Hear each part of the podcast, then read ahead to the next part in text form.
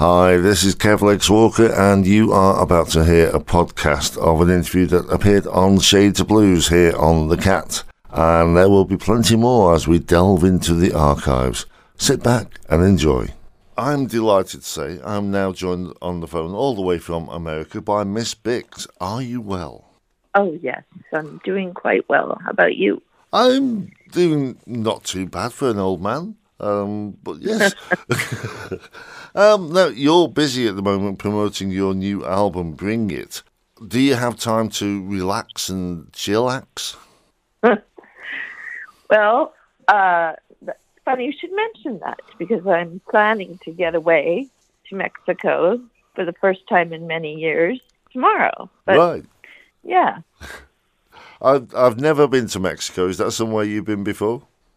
Yeah, there's Puerto Vallarta is a nice town. It's got a lot of cultural stuff going on, and then the beaches up above there are really nice. I've been there once before. You have to be really warding off all the people trying to sell you something. Yeah. You know. Yeah, yeah. Screaming best price, best price, best price. um, but uh, it's fun can we expect in your next album maybe some Mexican influences? I don't know. We'll see how much uh, tequila I, I drink. well, I love tequila. Let's give people a bit of a, an insight into who you are. And you started writing, recording, and performing way back in. Well, I say way back. That sounds awful. Uh, in your in your twenties. Well, I mean, I actually started even younger, but I was terrified to perform. So uh, I didn't get up the nerve to do it essentially until I was in my 20s. So, yeah. So, what was it that inspired you to actually start writing then? You know, I think it's the thing that inspired a lot of girls my age. It was like, I think Joni Mitchell, the album Blue Mm. Um, Joan Baez and Dylan and doing their thing. You know, Joan Baez was like the first woman with her guitar and her beautiful face and her hair blowing in the wind. And it was just a very captivating thing. And I had, you know, a voice to do enough to really feel like I, I could emulate that. And, and then Joni Mitchell coming out with these really unusual self revelatory and you know honest songs on the album blue. I just flipped out you know it just felt like home to me. Yeah. Well, and the beatles you know and i mean i was i was younger. My my older sisters like were of the age to go see the beatles but that rocked my world. I remember them on the ed sullivan show and just like oh my god you know so that's it. You you were listening to the, the, the pop hits of the time and folk music, but if my information yeah. is correct, you you started out doing jazz. You know, I don't think it was jazz, but it's like a marketing question. Like, you know, at the time that I got it wasn't my start, but when I got my first record deal was during uh, the 80s when smooth jazz was a thing, really new thing. And my husband plays saxophone, and he's more of a bebop, like real jazz player. But we got a deal, and we had written the music together, so they put us in the jazz market. You know, it it kind of was that time when it wasn't. It was still cool. It was like it was the Yellowjackets and just people that were doing innovative things, Herbie Hancock, and where they were mixing a lot of things together. And that's when we did the jazzy, sort of jazzy thing. But then I realized that wasn't really me. Does it frustrate you the way uh, record companies and radio presenters, I include myself in this, the way we pigeonhole? Yeah. Well, it's all about uh, what is the title of your genre for charting and selling purposes. So I was, I was new adult contemporary, which, you know, was kind of like where people go to die. But no, it was okay. It was good. it started out well with great artists like Shawn Colvin and you know Bonnie Raitt, all mm. the people that I loved. But then it it got taken over by these the the smarmy saxophones, and then uh, no disrespect to sax players, but it just got flooded. Yeah. You know, and so then uh, yeah, then I went on to some different things. The show that I do is called Shades of Blues because if you just say blues, people automatically think of Chicago blues or something like that. But there's so much out yeah. there that incorporates the blues, like Cajun, Zydeco, and that kind of thing. Yeah, um, a lot of rock, a lot of my blues was served to me through my favorite rock band. Like I loved Crosby, Stills and Nash, and I loved Stephen Stills. And uh, it wasn't until later I realized that when he did, he would when he would do his acoustic stuff, he was playing he was playing kind of a hill country blues vibe at times and very soulful and and I realized most of the blues acts that I liked were actually um I mean most of the rock things I liked were actually blues driven, you know, mm. and had that Steve Winwood even, you know uh, just oddball people who were really kind of bluesy at heart, you know. Well, we've said many a times if you trace it back, it all leads back to the blues. Yeah. And it wasn't until I went to Clarksdale, I started teaching up in Clarksdale, Mississippi, and um, doing, which is the alleged home of the blues. You know where the blues. there's no born. alleged about it, Miss Bix. There's no alleged about it. It is the home of the blues. Well, I just mean the, the story. The story about Robert Johnson being a, legend, where he sold yeah yeah yeah sold yeah. Stuff. I don't mean that it isn't isn't because it is. No, I mean when I went there, I flipped out over it. I felt it, but yeah. I've I've been I myself just, a couple of uh, times, and it does have that mystical feel yeah, about it. It does, yeah. It, it was like when I went there, I went, okay, that's it. This is where I am. This is this is my roots, and and the Blues Museum there. Did you go over there? I have not had a chance to check that out, but I will at some point in the future. Yeah, you should. It's awesome. Mm. When I went over there, I realized oh wow, it's the other way around because like Led Zeppelin, all these bands had you know thanked the blues essentially, the Rolling Stones.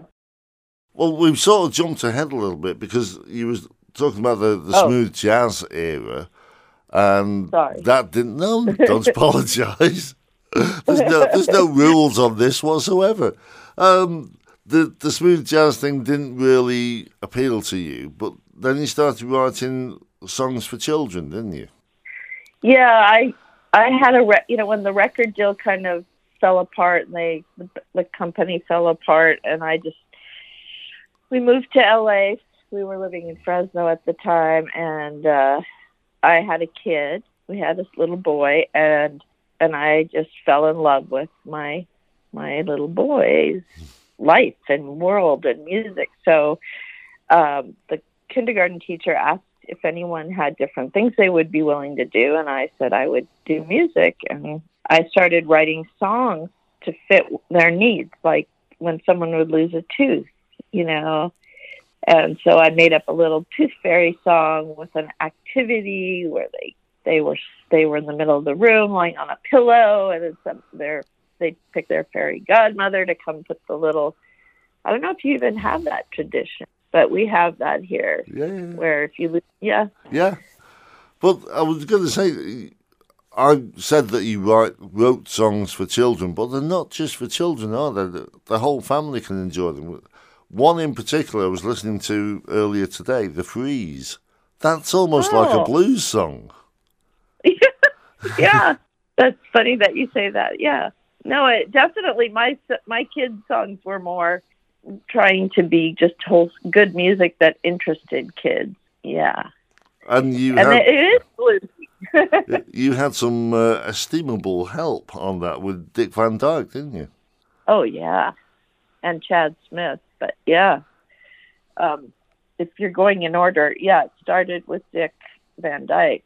He because I was into pirates. This was before the Pirates of the Caribbean, but it was kind of simmering the whole pirate mystique. So I wrote a song for kids um, called "I'm a Pirate," and they loved it. So I ran into Dick Van Dyke around town several times. I finally just said, you know, because he kind of followed my husband who taught at Malibu High, ran the music department.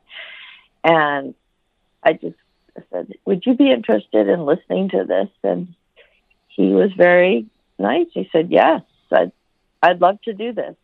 So he came to our house and recorded it. And we were laughing and goofing around the whole time. So he did another one called Vance the Vacuum Cleaner.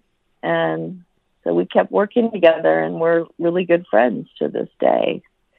Excellent. And you've actually won awards for those albums, haven't you? Mm-hmm. Yeah. Parents' Choice Award. Yeah. Well, then, like say, you went to Clarksdale in Mississippi, and that's where you had a almost like a light bulb moment that that was what you wanted to do, the blues. Yeah, and even more than what I wanted to do, that was who I was. Is how I felt. Mm. You know, So it was wa- like, oh, was it just the atmosphere of the place, or did you see a performance and think, "Oh, yes, that's it"? Well, at this camp, there were people at these workshops at the Shack Up Inn. The place was very, very characteristic and had a lot of qualities of it. Just they took these old sharecropper cabins and then they gathered them in a on a property that was an old cotton field with a you know the main hall was the first electric cotton gin Mhm. and there were cotton fields all around and they named the shack after the um after various blues people um i think i don't know how and we went to reds which was a great juke joint and and then we went to ground zero and hambone and a, a lot of places around it but i can't put my finger on any one thing except it was in the air I don't know. It just felt Yeah. I Yeah. felt it hanging in the air. Maybe the maybe the the sky, the weather, the you know. But I felt something. I and the first song I wrote, Voodoo Man, was just sorry, that- was just um coming out of that really. Just all the things you associate with that, and and so it was like a tracing back of what I loved and realizing this is pretty much my favorite thing.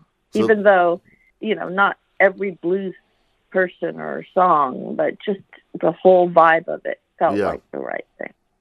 So you wrote and recorded the album "We Don't Own the Blues." Right. How quickly did that come about? Was it did it just sort of spill out following all these feelings, or was it a, a labor of love?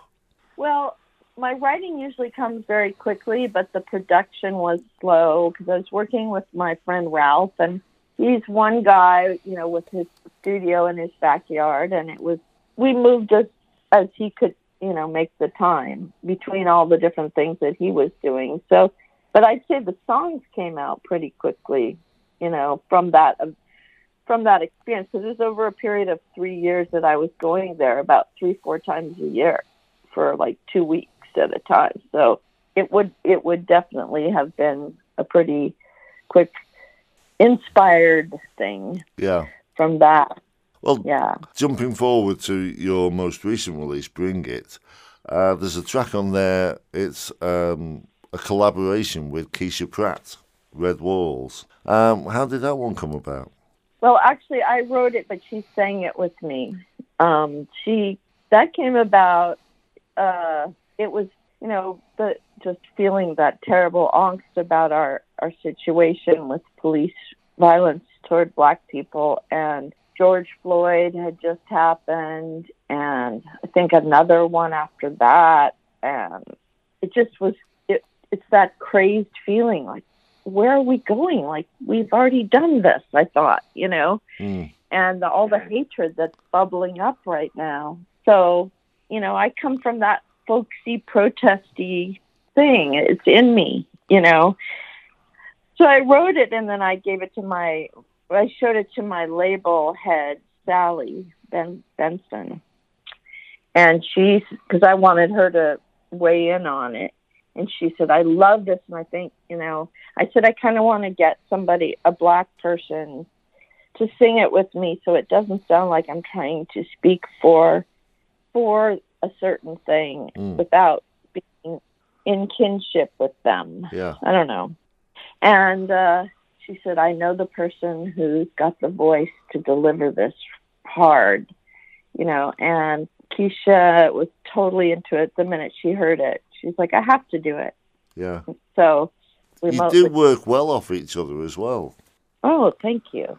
Well, I think she's got such a rich, gorgeous, just a an honesty in her voice that I love. Mm. You know, a weight.